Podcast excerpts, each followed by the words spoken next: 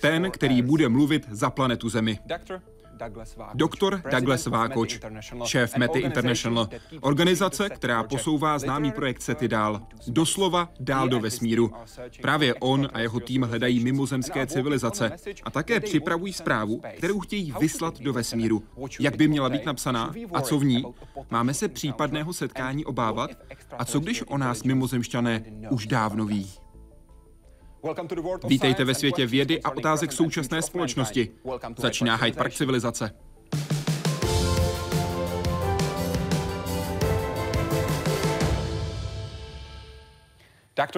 Pane doktore, moc děkuji, že jste přijal naše pozvání. Já děkuji za pozvání. Do České republiky jste přijal na festival Akademia Film Olomouc. Jaký byl? Uh, Bylo to něco úžasného. Když hledáme mimozemské civilizace, tak uh, důležitou součástí naší práce je komunikace s veřejností. Takže když naleznete nějaký takový festival, kde se promítají vědecké dokumenty, je to něco úžasného. Nic jsem takového zatím nezažil. Co si myslíte o českých divácích? Jsou plní zájmu a nadšení, kladou zajímavé otázky a líbí se jim ty dokumenty. Musím říct, že Douglas Vákoč mi nezní jako typické americké jméno. Uh, Já si myslím, že to je typické americké jméno, protože Amerika je uh, zemí imigrantů, kteří přišli z různých uh, částí světa. Moji předci přišli z Prahy, takže jsem rád, že jsem opět v České republice. Jaký je v pozadí příběh? Tak ten příběh je takový, že vlastně jak z matčiny, tak z otcovy strany máme v rodině imigranty a na otcově straně byl byl někdo, kdo se jmenoval Vákoč a přišel do prostřed Spojených států, do Minnesota, tam se usadil. Ale já jsem ztratil jakýkoliv kontakt s touto minulostí. Uvědomil jsem si ale jednu věc. Mám rád plzeňské pivo, takže možná víte, v USA tolik tohle pivo nepiju, takže to možná bude genetické.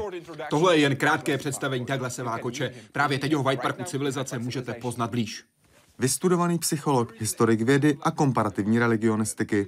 Jediný humanitní vědec, který v institutu SETI pracoval uprostřed astrofyziků, kosmologů a dalších exaktně zaměřených odborníků. I sám Dag Vákoč si myslel, že bude astronomem. Nakonec se zaměřil na lidi, ale ke hvězdám hledí dál. Protože, jak slavně poznamenal spisovatel A.C. Clarke, existují dvě možnosti. Buď jsme ve vesmíru sami, a nebo ne. Obě jsou stejně děsivé. Dilema, které v neméně slavné rovnici zachytil astrofyzik Frank Drake. Ukazuje počet inteligentního mimozemského života v mléčné dráze, schopného radiové komunikace. Frank Drake pak stál i u začátků systematického pátrání. S Karlem Sagenem vytvořili a v roce 1974 vyslali do vesmíru tuto zprávu.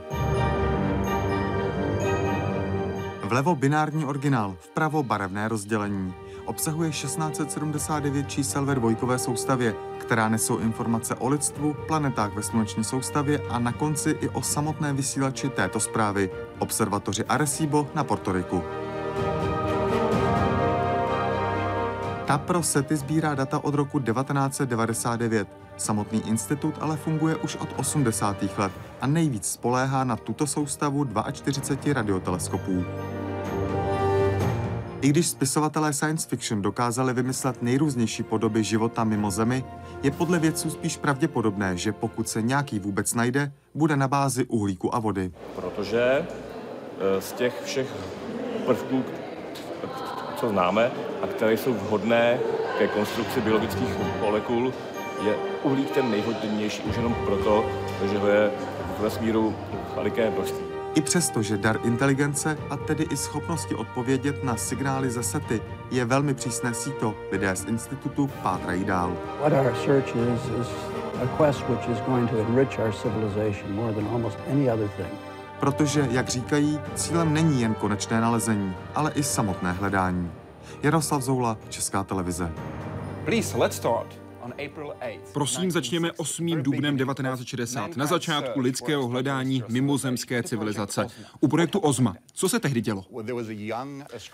Mladý astronom Frank Drake tehdy absolvoval na Harvardu a v mnoha ohledech se vlastně věnoval tradičnímu astronomickému výzkumu, ale také ho zaujala ta možnost, že život může existovat eh, i mimo Zemi. Samozřejmě, že filozofové filozofovali o životu ve vesmíru po tisíciletí, ale Drake si uvědomil, že vlastně to bylo poprvé, kdy lidstvo mělo technologii, aby se tímto životem zaobývalo. Drake je zakladatelem projektu SETI. Drake realizoval první výzkum v rámci SETI. Použil radioteleskop v Green Banku v západní Virginii v průměru 85 stop. Zaměřil ho na dvě blízké hvězdy podobně Slunci, Tau Celi a Epsilon Eridany a ten teleskop zaměřil právě na tyto dvě hvězdy asi na 150 hodin. Bohužel se nevyskytl žádný signál inteligence, nicméně ten vzkaz byl dvojího charakteru. Za prvé ukázal, že neexistují žádné civilizace, které by průběžně a pořád vysílaly. A za druhé vytvořil vzorec nebo proces, který i nadále motivuje ten výzkum do dnešních dní. Je výkonnější, ale ten základní princip je stejný jako v těch 60. letech. On je skutečným průkopníkem hledání mimozemšťanů. Byli zde další, kteří přemýšleli v tom smyslu, že by se něco takového mohlo udělat, ale Frank Drake skutečně reálně zaměřil ten teleskop na tyto dvě hvězdy a snažil se hledat mimozemské civilizace. Lukáš se na našem webu ptá, myslíte si, že oni hledají nás? Pokud ano, tak jak nás hledají? Děkuji za odpověď. Myslím si, že možná nás mohou hledat a možná, že i zachycují televizní a radiosignály i tento pořad, který se šíří do mezihvězdného prostoru. To může být takový vyslanec planety Země. Takže od nástupu radiovysílačů na Zemi vlastně vysíláme signály do vesmíru a oni se mohou dozvědět, že na Zemi existuje inteligentní život. Mohou ho přijímat, stejně jako my se snažíme přijímat jejich radiosignály, tak oni zase mohou přijímat naše signály. Myslíte, že přijímají? Jestliže jsou blízko, protože my vysíláme radiosignály pouze po dobu nějakých 80 let. Takže jestli se nacházejí ve vzdálenosti 80 světelných let, tak možná ten signál zachytí. Jak dlouho to trvá, než se televizní signál ze Země, například tento pořad Hyde Park civilizace, dostane k nejbližším hvězdám? Něco přes čtyři roky, než se dostane k nejbližší hvězdě. A hezké na tom je, že ty hvězdy jsou rozptýlené poměrně poměrně pravidelně, takže to nabývá s vzrůstající vzdáleností, ten jejich počet. Takže když se dostaneme na nějakých 100 světelných let, tak jsou jich tisíce a tisíce. Během své přednášky na TEDxu v dubnu 2012 bylo to v Nešvilu jste řekl, cituji, při hledání mimozemského života se hodně bojím jedné věci. A to, že mimozemšťané budou jako inteligentní kočky. Oni ví, že jsme tady, ale je jim to jedno. Přesně tak, ta velká otázka, kterou kladl Enrico Fermi, jmenuje se to Fermiho paradox, je, že jestliže existují civilizace mimo Zemi, tak galaxie existují miliardy let. A i když cestujete poměrně poměrně pomalu, tak proč se sem zatím nedostali? Takže možná tam jsou, možná jsou ve vesmíru, možná poslouchají, ale když se podívám na své kočky, já je mám rád a věřím, že oni mají rádi mě, ale nedávají mi to najevo. Vědí, že v té místnosti jsem, ale většinou mě ignorují. A z toho mám noční můry. Možná, že mimozemšťané vědí, že zde jsme, ale nedávají nám to vědět. Vy máte dvě kočky. Ano, dvě, přesně tak. Jak byste začal rozhovor, když ten druhý se s vámi bavit nechce? Snažil bych se je zaujmout. Jak? Nějakou vějičku. Snažil bych se jim říct něco, co neznají, o čem nevědí. Myslím, že lidé trpí syndromem méněcennosti. Myslí si, že nemáme, co bychom jiným civilizacím mohli říci a nabídnout. Když oni existují miliony let, tak možná budou znát vědu a matematiku daleko lépe než my, tak co jim říct? Ještě dodám, že mnohem více o otázce položené Enrikem Fermi můžete dozvědět v rozhovoru s Jeromem Friedmanem, nositelem Nobelovy ceny, který byl hostem Hyde Parku civilizace. Českou i anglickou verzi rozhovoru najdete na webu www.hydeparkcivilizace.cz. Zaměřme se na jeden z největších problémů, které se týkají komunikace, diskuze a samotné konverzace. Tomáš Svoboda se ptá, jak se v projektech komunikace s mimozemskými civilizacemi zohledňuje fakt, že od vyslání signálu od někud do jeho přijetí jinde může uplynout velmi dlouhá doba a tím výrazně pokročit vývoj civilizace odesílatele i příjemce. To je velký problém. Když si navzájem uh, posíláme e-maily a když nedostaneme odpověď po delší dobu, tak už ani nevíme, jaký byl ten původní vzkaz. Takže doufejme, že když vyšleme vzkaz mimozemšťanům a když nedostaneme odpověď stovky tisíc let, tak si musíme uvědomit, co jsme původně říkali. A to je jedna z těch největších výzev. Vzpomenout si, kam jsme signál směřovali, protože když nasměrujeme někam signál, tak eh, stovky tisíc let nedostaneme třeba ten signál a musíme si vzpomenout, kam jsme signál nasměrovali. A tak jste se od projektu SETI posunuli k projektu Meti International, protože vy mu říkáte mezigenerační projekt. Ano. Na začátku projektu SETI jsme dělali to jednoduché. Poslouchali jsme a snažili jsme se využít toho, co jsme měli k dispozici a to bychom měli dělat i nadále. Ale současně bychom také se měli věnovat tomu těžšímu a sice dívat se na dlouhodobou perspektivu a vysílat signály. Ze dvou důvodů. Za prvé, možná to stačí, abychom získali zpětnou reakci a za druhé je to dobrý způsob, jak pokračovat s projektem SETI v budoucnu, takže za 100 let budeme vědět, že možná dostaneme zpětnou reakci a budeme pokračovat ve výzkumu. V rozhovoru pro International Business Times jste letos řekl, nejde o to čekat, až bude připravena technologie, jde o to počkat, až bude připravena společnost, abychom byli trpělivější. Ano, nejsme moc trpěliví, v tom se nám moc nedaří. Na začátku 21. století chceme všechno hned, okamžité uspokojení a to se zárukou. Ale spousta z těch nejlepších věcí v životě nezahrnuje záruku. Vstoupíte do vztahu, do manželství, dáte do toho všechno, ale nemáte žádnou záruku. A METI je projekt, který také neobsahuje žádnou záruku. Nicméně skýtá řadu možností. METI má strategický plán pro roky 2015, 2016, 17 a 18. Je veřejně dostupný na webu. Jedním z cílů je například vybudování globální optické sítě SETI, abychom si byli absolutně jistí, že můžeme využít veškerý potenciál, který máme. Využít ten potenciál a máme v Panamě jeden projekt, sledujeme hvězdu, kterou objevila mise Kepler. Snažíme se detekovat planety okolo jiných hvězd. A teorie je taková, že když planeta projde mezi tou sondou a hvězdou, tak dojde k určitému potemnění, v řádu asi jednoho procenta, ale tady došlo k potemnění asi o 20%. A jedna z těch divných nebo hypotéz vůbec byla, že se jedná o nějakou velkou megastrukturu, kterou vytvořila mimozemská civilizace, která prolétá mezi sondou a hvězdou.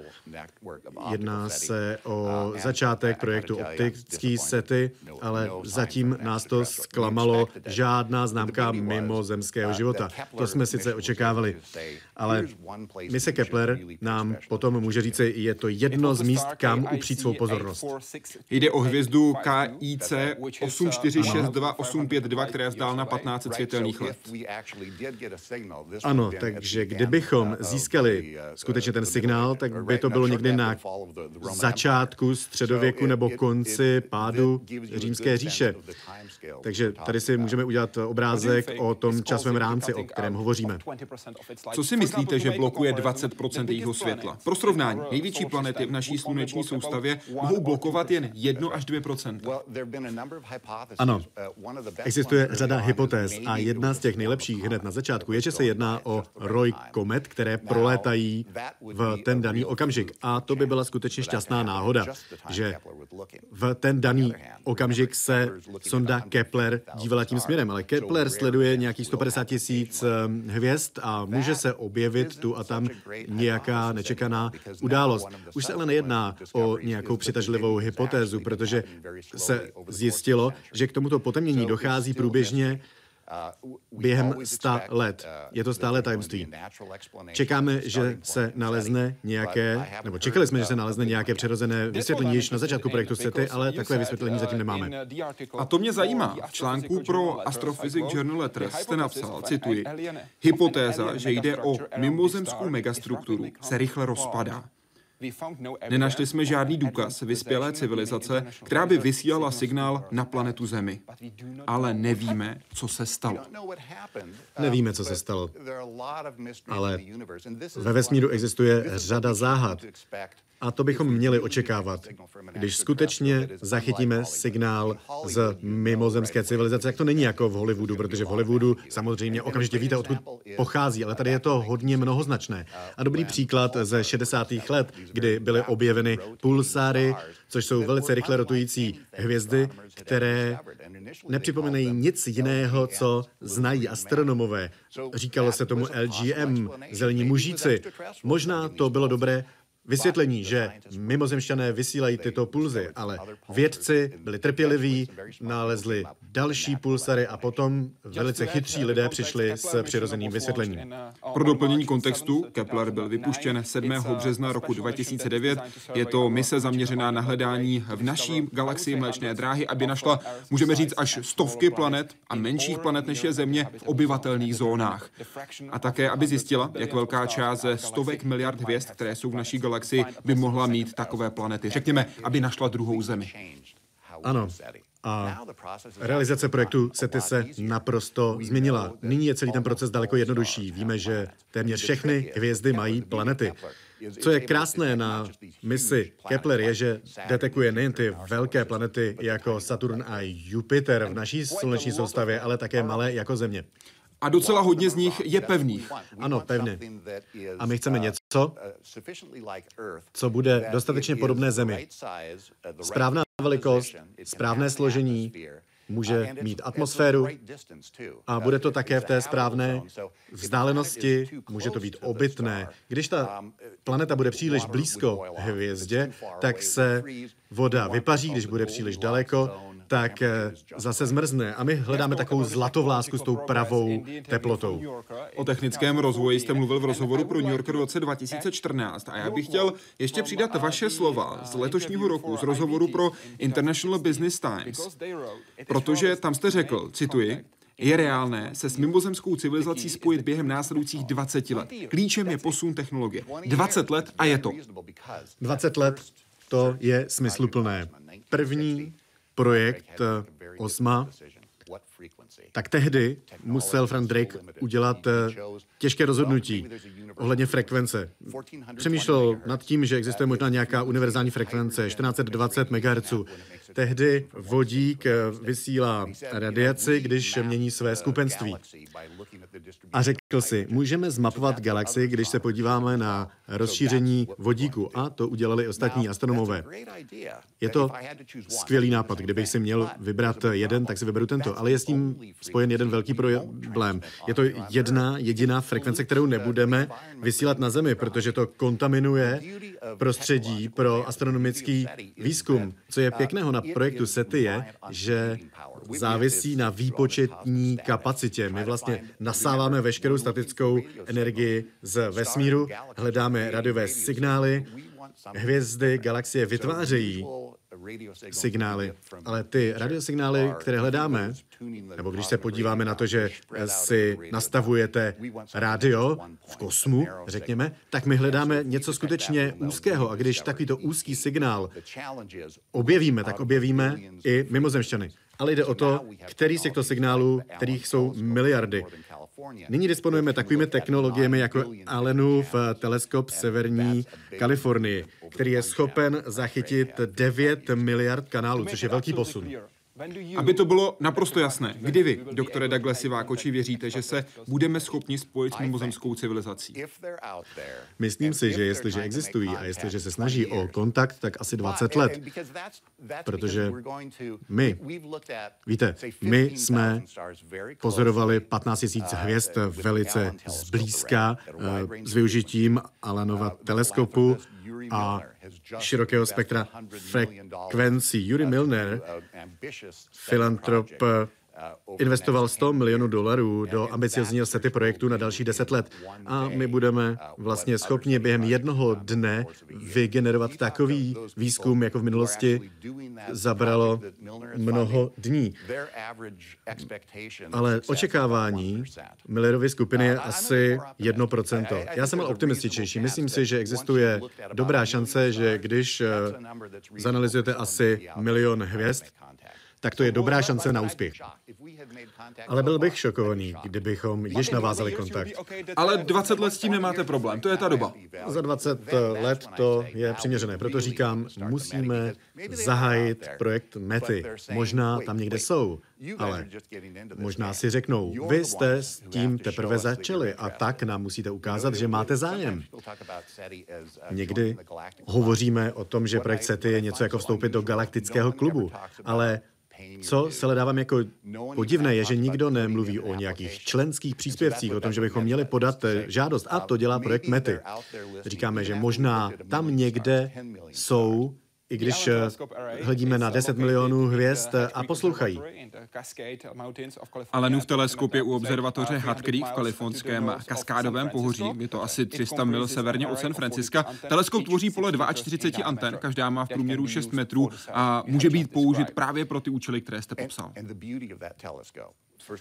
A co je krásné na tom eh, teleskopu, já jsem hovořil o té šíři frekvencí 9 miliard různých kanálů, ale rovněž mohou vlastně provádět okamžitý monitoring.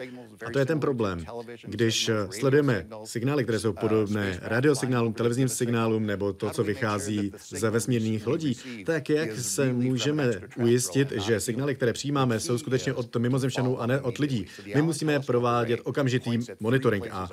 A Allenův teleskop skutečně ukazuje na tři body současně ve vesmíru, na tři různé hvězdy. Když by ten signál přicházel od mimozemšťanů, tak se bude zobrazovat na jednom místě a ne na těch dvou sousedních hvězdách. Ale když bude pocházet z radiovysílače v Reddingu v Kalifornii, tak se ukáže na všech třech bodech a my to potom můžeme vyškrtnout, takovou možnost. Sám Stephen Hawking varoval lidstvo, abychom byli velmi opatrní, pokud se budeme snažit poslat zprávu do vesmíru. Konkrétně řekl, tohle by mohl být problém, protože mimozemšťané mohou dorazit na Zemi, vytěžit naše bohatství a odejít pryč. Přesně. Nepopiratelně Hawking je genius, ale když to řekl v roce 2010, tak nemohl předpovídat budoucnost. Mise Kepler tehdy byla spuštěna. A to, co víme nyní, je, že existují pevné planety jako Země, které mají takové materiály, které by mohly vytěžit mimozemšťani tam nebo na Zemi. Takže vlastně ta motivace, uh, aby přiletli k nám na Zemi, aby tyto materiály zde uh, těžili, tak tato motivace už zde není. Takže už uh, se nebojím toho, že by museli cestovat na tak velké vzdálenosti, aby aby vytěžili tyto nerosty, když je mají blíž. Ale možná, že to není ta motivace. Třeba mají za sebou těžké časy a chtějí přijít a zničit nás. Ale i zde mám špatnou zprávu. I kdyby to tak bylo, tak už je pozdě. To, že vyšleme silný signál, tak to nějak nenavýší možnost, že přijdou mimozemšťané na Zem. Jestliže bude existovat podobná planeta jako Země, civilizace s podobnou úrovní technologií mohou vyslat signál. Když máte možnost cestovat mezi hvězdami, tak máte také možnost detekovat radio a televizní signály, které se šíří do vesmíru. Takže se dívají na Hyde Park civilizace. Přesně tak, dívají se na Hyde Park civilizaci. Když se podíváme na vývoj naší radiotechnologie za několik posledních desetiletí, tak když toto bude pokračovat za dalších 200-300 let, tak budeme také schopni se dívat na Hyde Park civilizace na vzdálenosti stovky světelných let. Ale jsou zde horší věci. Ničíme životní prostředí, válčíme spolu a je někde jednodušší doufat, že to zlo je někde ve vesmíru. Kdyby to tak bylo, přál bych si, abych mohl říct, že když nebudeme vysílat, tak země bude bezpečná, ale není to tak. Jestliže chtějí přijít a provést invazi, já bych navrhl, abychom zahájili iniciativu, abychom zahájili konverzaci, abychom je přesvědčili, že jsme daleko lepší partner pro rozhovor, než aby přišli a zničili nás. Takže to raději vzít do vlastních rukou a začít o sobě mluvit sami, než je nechat, aby se rozhodli, co o nás chtějí slyšet. Přesně, už jim vlastně říkáme o svých válkách, o dobrých špatných pořadech, o zprávách a sportu. To je naší součástí, toto vše. Ale zamysleme se také nad něčím elegantnějším, co bychom mohli říct. A vlastně o to jde. Vyslat silný signál. O to jsem se ptá. Jako dítě jsem byl fascinován poselstvím mimozemským civilizacím na sondě Pioneer 10 i jeho jazykem, jimž bylo vyjádřeno, kdo a odkud jsme. Jak se od té doby posunul způsob oslovování civilizací ve vzdáleném vesmíru? Podobné principy, které jsme využili na destičce sondy Pioneer, se využijí dnes. Hovoříme třeba o tom, že vodík je nejvíce přítomným prvkem ve vesmíru. To je základ destičky Pioneeru. Vlastně změny skupenství vodíku. A vlastně ta frekvence poskytuje jednotku času vlnová délka, ta délka vlny se stává jednotkou měření. A na této destičce v Pioneeru je popis, jak nebo kde se nacházíme ve vesmíru, právě kvůli těm pulzarům, o kterých jsme hovořili. Pulzary pulzují na velice pravidelném nebo ve velice pravidelném tempu a to tisíce let. Ale eh, toto tempo se mění velice mírně, ale předpovídatelně. A jakákoliv civilizace zachytí tuto deštěčku z Pioneeru za tisíce, miliony let, tak bude vědět, kde a kdy, nebo odkud tato destička byla vyslána. Můžete mi říct, co je za vámi? Jedná se o detail ústřední části destičky z Pioneeru. V samotném středu vidíme, kde se nacházíme, a pak zde máme 14 čar, které vycházejí z toho středu. Připomíná to pavouka. A potom tam vidíme takové tečky. Jedná se o binární kódování toho, jak rychle pulzary pulzují. A to se bude měnit. Bude to dost blízko, aby mimozemšťané si mohli říct, jak jsou daleko. Vidíme, že čáry směřují určitým směrem. Když se na to podíváte ještě blíž, tak uvidíme, že tam jsou ještě další znamenka, která indikují, zdali se to nachází nad nebo pod galaktickou rovinou. Když to správně přečtete, tak se jedná o trojrozměrný obraz. A existuje daleko větší možnost, že mimozemšťané to zachytí a pochopí. Protože když získají tento vzkaz, tak mají vesmírné lodě k dispozici a mohou se na to podívat. Možná, že nepoužívají zrak. My očekáváme, že inteligence bude vizuální, ale možná je to jenom nějaký předsudek. Může to být civilizace, která bude jako hlavní smyslový věm mít dotek. Díky využití trojrozměrného obrazu můžeme vytvořit něco, čemu říkáte mezihvězdný balet. Proč? Jde o to, proč vlastně se chceme posunout nad dva rozměry. My vlastně si myslíme, že plochý dvojrozměrný obrázek je jednoduchý, ale existuje celá řada možností výkladu. Když vytváříte obrázek, vezmeme třírozměrné objekty, sploštíme je a existuje řada možností, o kterých se musíme rozhodovat. Je to velice těžké, komplikované, ale daleko lepší je vyslat celý obraz lidí jako třírozměrných bytostí, ale my nejsme jen takto. Co je lidské je, že děláme to, co děláme teď, že komunikujeme. A tak bychom měli komunikovat, interreagovat navzájem. Jestliže jim chceme dát nějaký náhled do toho, kdo jsme, tak jim musíme ukázat, že jsme společenskými bytostmi. A univerzálním jazykem by mohla být matematika.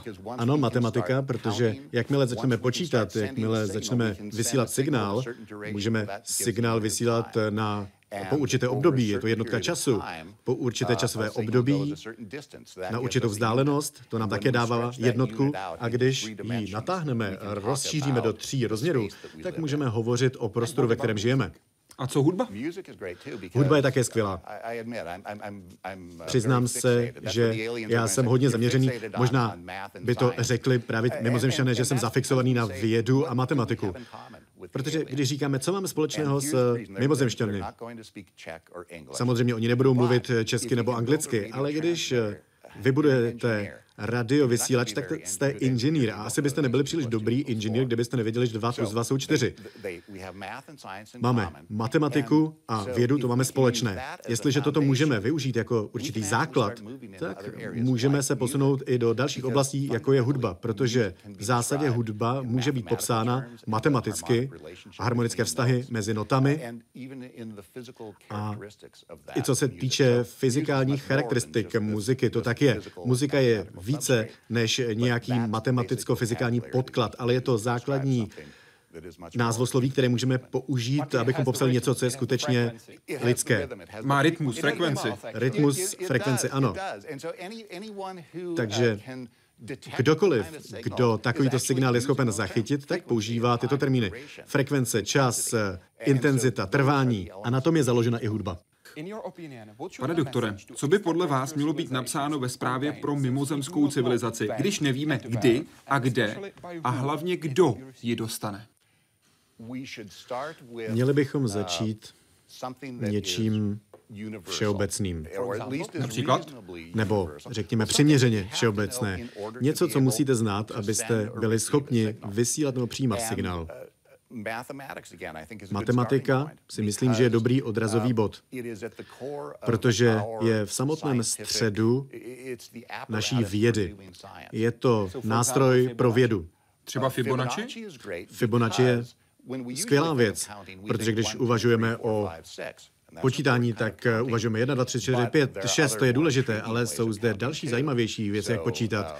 Jedna a jedna jsou dvě, jedna, dvě jsou tři, tři, tři a dvě jsou pět, tři a pět je osm. A hezké na tom je, že tato čísla jsou zakotvena v přírodě. Aspoň to tak vypadá. Ten nárůst, který vidíme v této sekvenci, tak to naleznete také u biologických organismů, jako je spirála, mušle loděnky. A je to i něco, co považujeme za krásné. Ano, je to něco krásného. Takže začínáme s něčím, co je od přírody matematické. Můžeme to matematicky popsat, ale má to přesah mimo matematiku. V rozhovoru pro New Yorker v červnu roku 2014 řekl, jednou z největších brzd mezihvězdné komunikace je vědomí, že nějak musíme všechno zvládnout úplně správně a úplně srozumitelně, a to hned na poprvé. A tak my na Zemi komunikovat neumíme. Rozhodně ne. Hovoříme spolu, třeba si nerozumíme, žádáme o vysvětlení a to nás zpomaluje. Když vysíláme signál jiné civilizace, tak nemáme možnost této zpětné vazby a nemůžeme čekat, až budeme mít dokonalý eh, vzkaz. Nicméně, když nepoužijete první verzi, nebudete mít druhou, třetí a finální verzi. Měli bychom tedy začít něco odesílat více a více a více. Jaká je ta první verze, prosím? Ta první verze, začneme s nějakým počítáním. Například skvělý film Kontakt, prvočísla.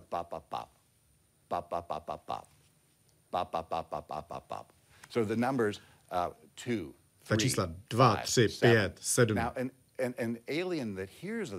mimozemšťan, který to uslyší, tak si řekne, aha, to je zajímavé. Ta čísla jsou zajímavá, nelze je dělit ničím jiným než sebou samými. A je to tedy něco, co je elegantní, je to jednoduché a možná to je něco, co objevili matematici i v jiných světech.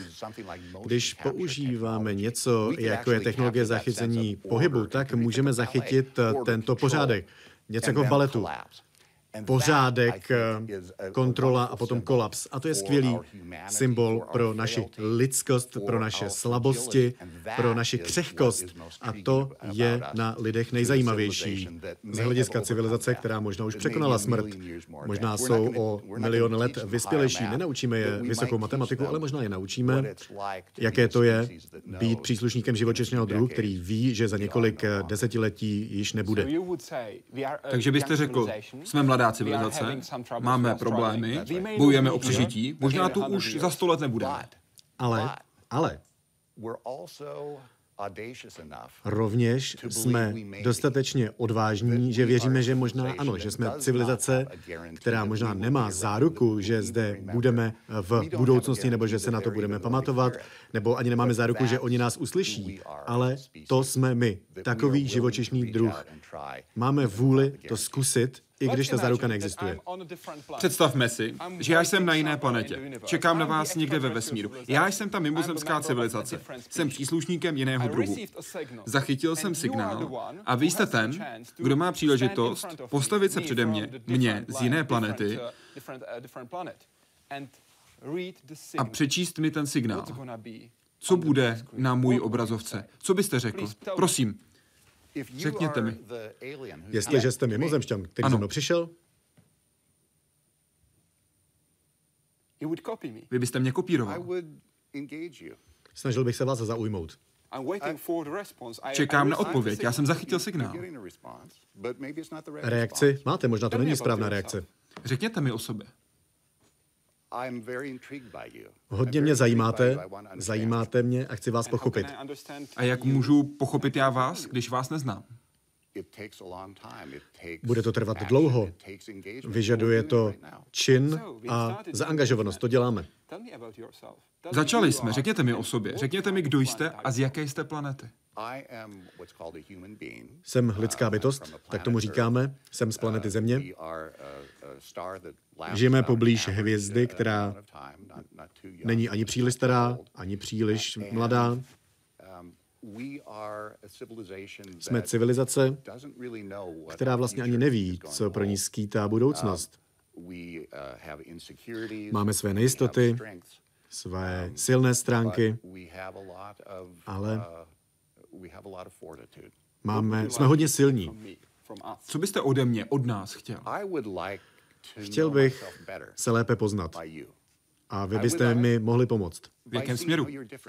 Tím, že mi ukážete, jak se ode mě lišíte. Že mi ukážete, jak nahlížíte na svět odlišně ode mě. Chci, abyste mi pomohli rozšířit můj svět. Chci vidět něco, co teď nevidím. Co víte, že teď nevidíte? To je ten největší problém. Já spolehám na své oči, uši. Spolehám na to, jak se stýkám s ostatními. Co když se rozhodnu přijít na zemi a všechno zničit? Jestliže můžete přijít na zem, tak to znamená, že jste hodně mocní. Ano, jsem, zachytil jsem vaši zprávu. Takže to můžete udělat. Ano. Tak eh, proč to udělat? Proč bych neměl? Protože si myslím, že tento rozhovor, tato konverzace může být dobrá. Co se od vás můžu naučit? Nejste tak rozvinutí jako naše civilizace. Přesně tak. Na co jste zapomněli ze své historie za miliony let, kdy jste přežili? Nic. Vy jste na nic nezapomněli? Ne. Máme sdílené vědomí.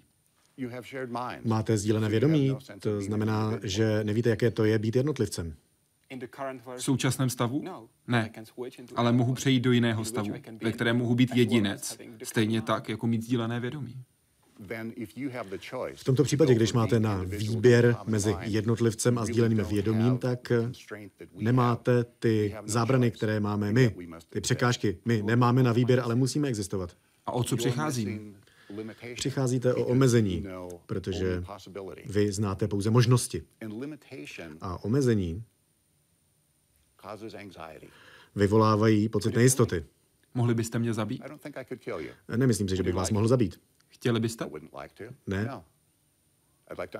Chci vás pochopit. Co když budu chtít poslat k zemi misi? Co udělají pozemšťané? Mnoho pozemšťanů by mělo uh, strach. Hovoříme bavíme se o tom, že na Zemi přijdou mimozemšťané a zničí nás. A hodně lidí by mělo strach. A co ti ostatní? No, ti druzí, to by to hodně zajímalo. Možná by si řekli, můžeme se něco naučit, možná nás něco mohou naučit. Jak budou rozděleni? Možná půl na půl. Myslím, že to záleží na tom, co uděláte. Co bych měl udělat? To, co už vlastně děláme. Takže bych měl přijít na zem? Ano, prosím, přijďte. Můžu přiletět svojí lodí? Ano, prosím. Když bych přiletěl svojí lodí, nepokusíte se ji skopírovat? Nemyslím, že byste nás nechali. Ano, asi bychom to zkusili, protože chceme to pochopit, chceme se zlepšit. A co když řeknu ne? To asi řeknete. Budete to respektovat? Nemyslím si, že máme na výběr.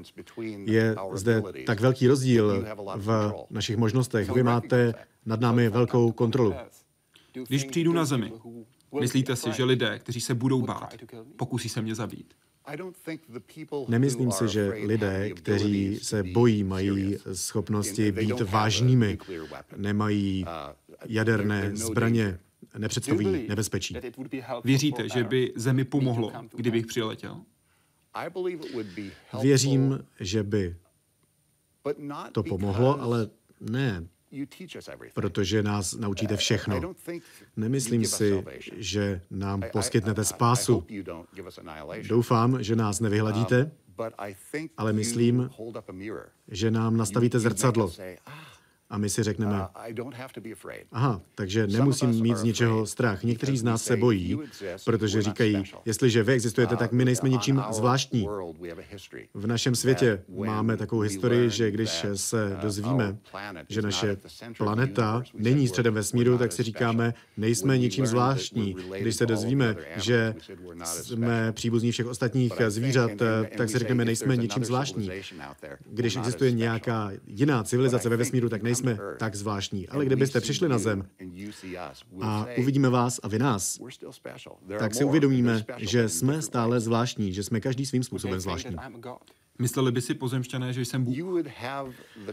Asi budete mít eh, určité vlastnosti Boha, tak jak mnoho lidí Boha definuje.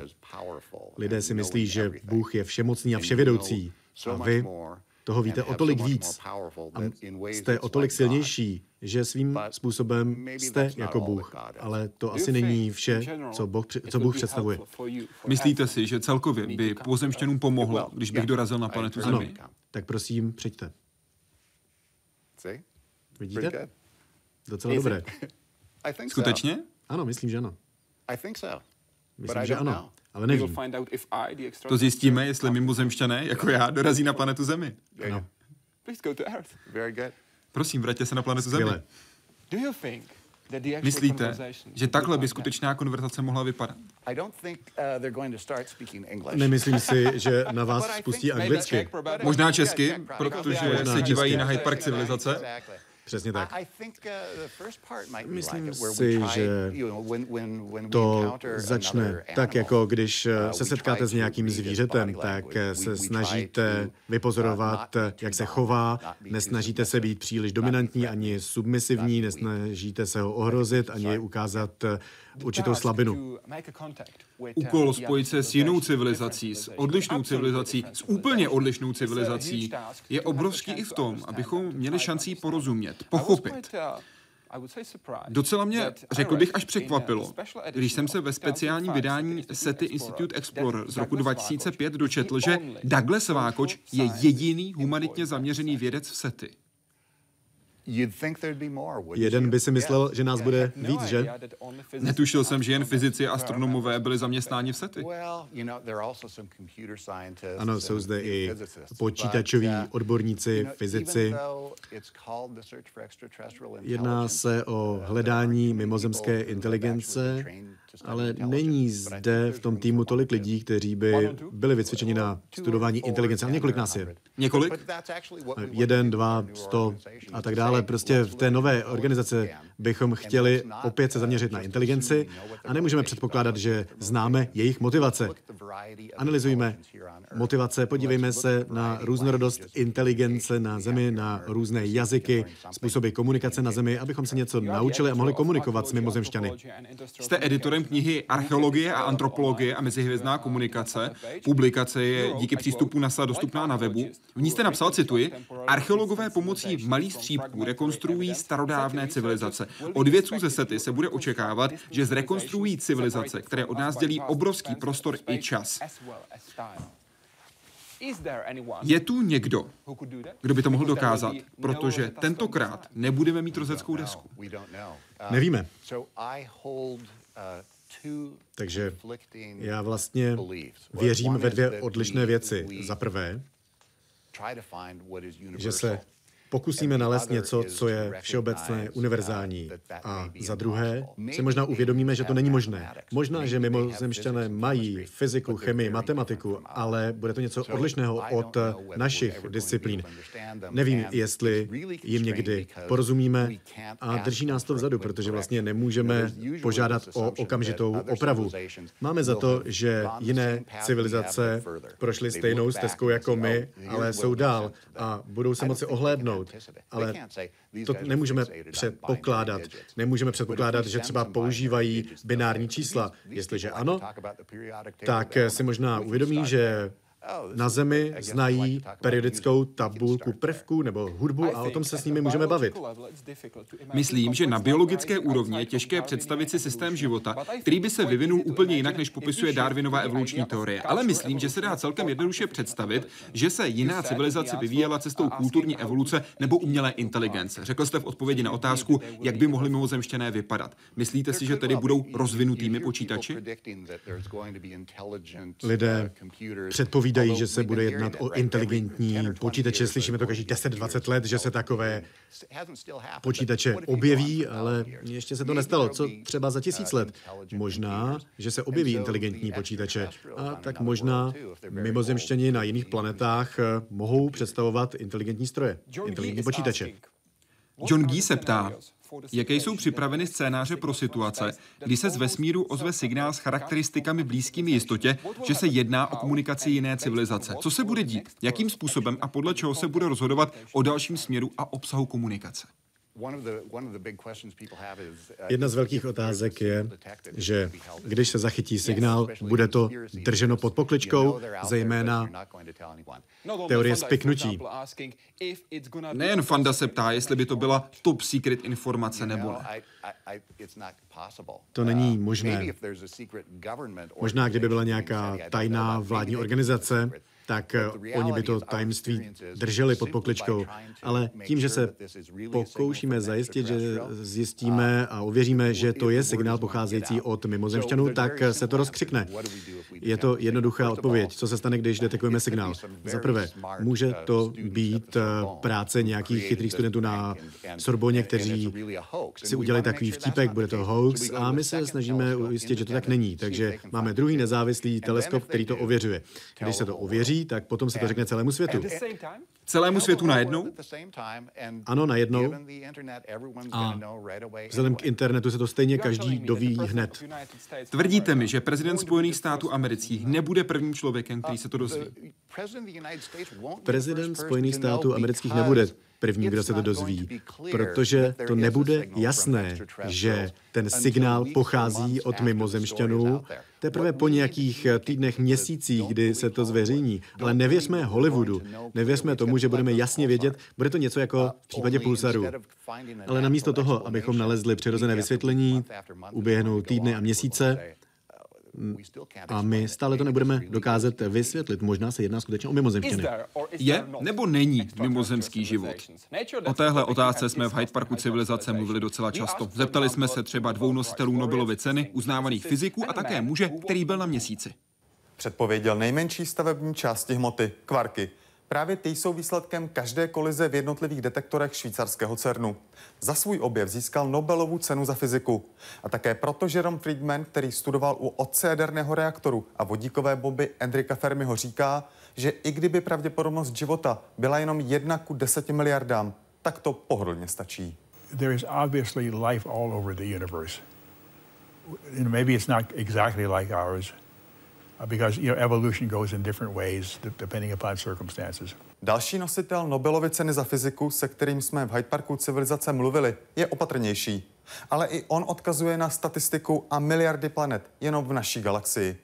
Gerard et Hoft. Today's understanding is, is not sufficient to answer the question either way. There could have been lots and lots of life. It could be that, that, that life is, is a, a tremendous exception that we enjoy here on Earth and nowhere else anything in between is all possible as well. So I, I'm sorry I can't answer the question better than that. Ten muž ve skafandru za mnou je Charles Duke, astronaut a desátý člověk, který se prošel po měsíci. A nejen prošel, ale i projel na speciální vozítku. Pro vědce na Zemi se sbíral téměř 100 kilo měsíčních vzorků. Stopy života ale nenašel. Možná i proto je jeho pohled skeptičtější. It's a faith statement, really. Uh, you can believe there is, you can believe there isn't. Uh, I personally believe there isn't, but uh, that's just a personal opinion. Když jsme natáčeli s kosmologem a fyzikem Lorencem Krausem, upozornil na další věc, že vlastně pořádně nevíme, kam se dívat a co hledat.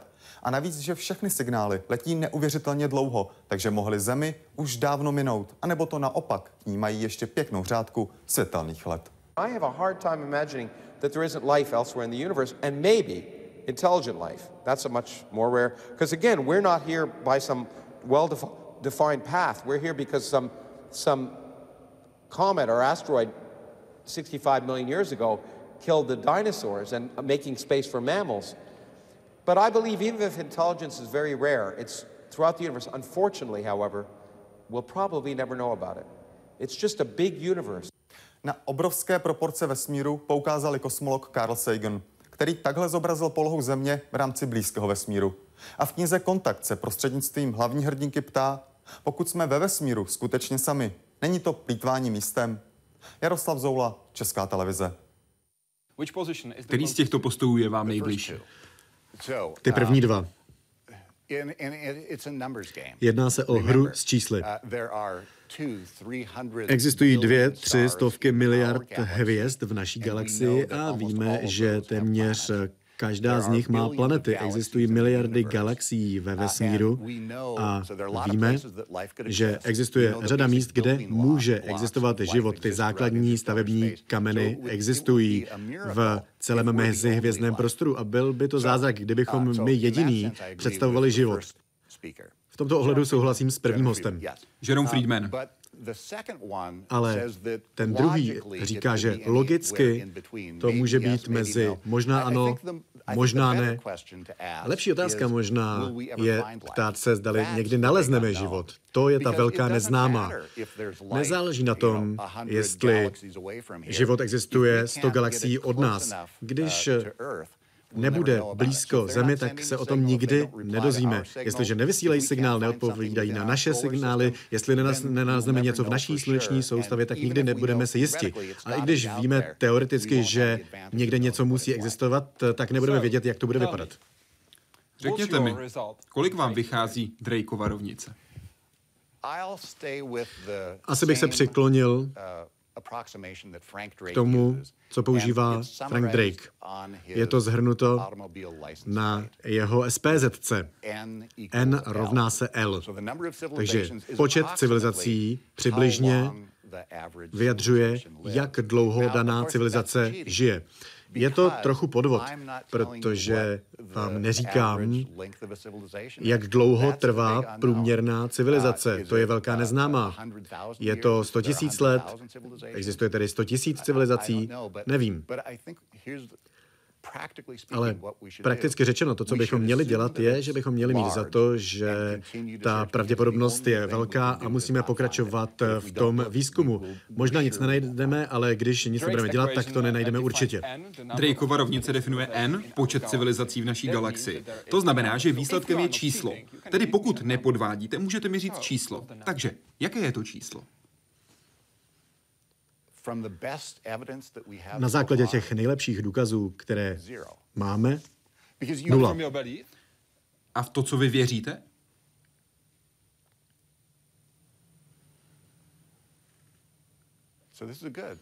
To je dobrá otázka. Ještě jsem na to nikdy neodpovídal. Sto? Tisíc? Sto? Nebo tisíc? Něco mezi tím.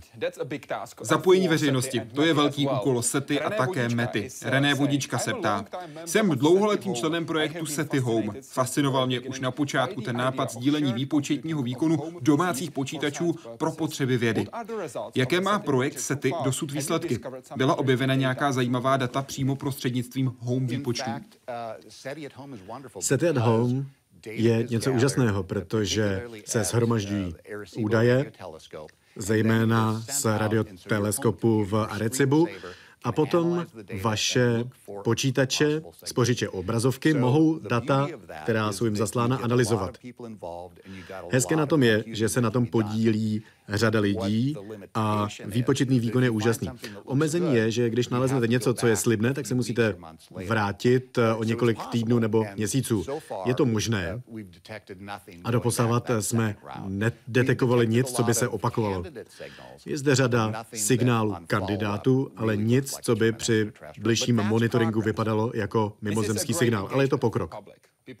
Tohle je skvělé zapojení veřejnosti. Lidi to zajímá, mohou být součástí. Pomůže to ve vzdělávání? Rozhodně. Jedna z výzev, kterým čelíme v USA, je zajistit, že budeme mít dost kvalifikovaných vědců a inženýrů do budoucna. Ale přirozený způsob, jak zainteresovat děti, je, že se jich zeptáme, myslíte si, že existuje mimozemský život a jakmile se o to začnou zajímat, tak je to dobré. Možná se tomu nebudou věnovat, ale stanou se chemicky, fyziky a to je důležité pro veřejnost. Říká doktor Douglas Vákoš, host Hyde Parku civilizace. Moc děkuji. Díky za pozvání. A děkuji vám, že jste byli s námi v Hyde Parku Civilizace. Doufám, že nám vaše komentáře pošlete přes web www.hydeparkcivilizace.cz nebo přes naši facebookovou stránku. Děkuji vám a přeji hezký večer.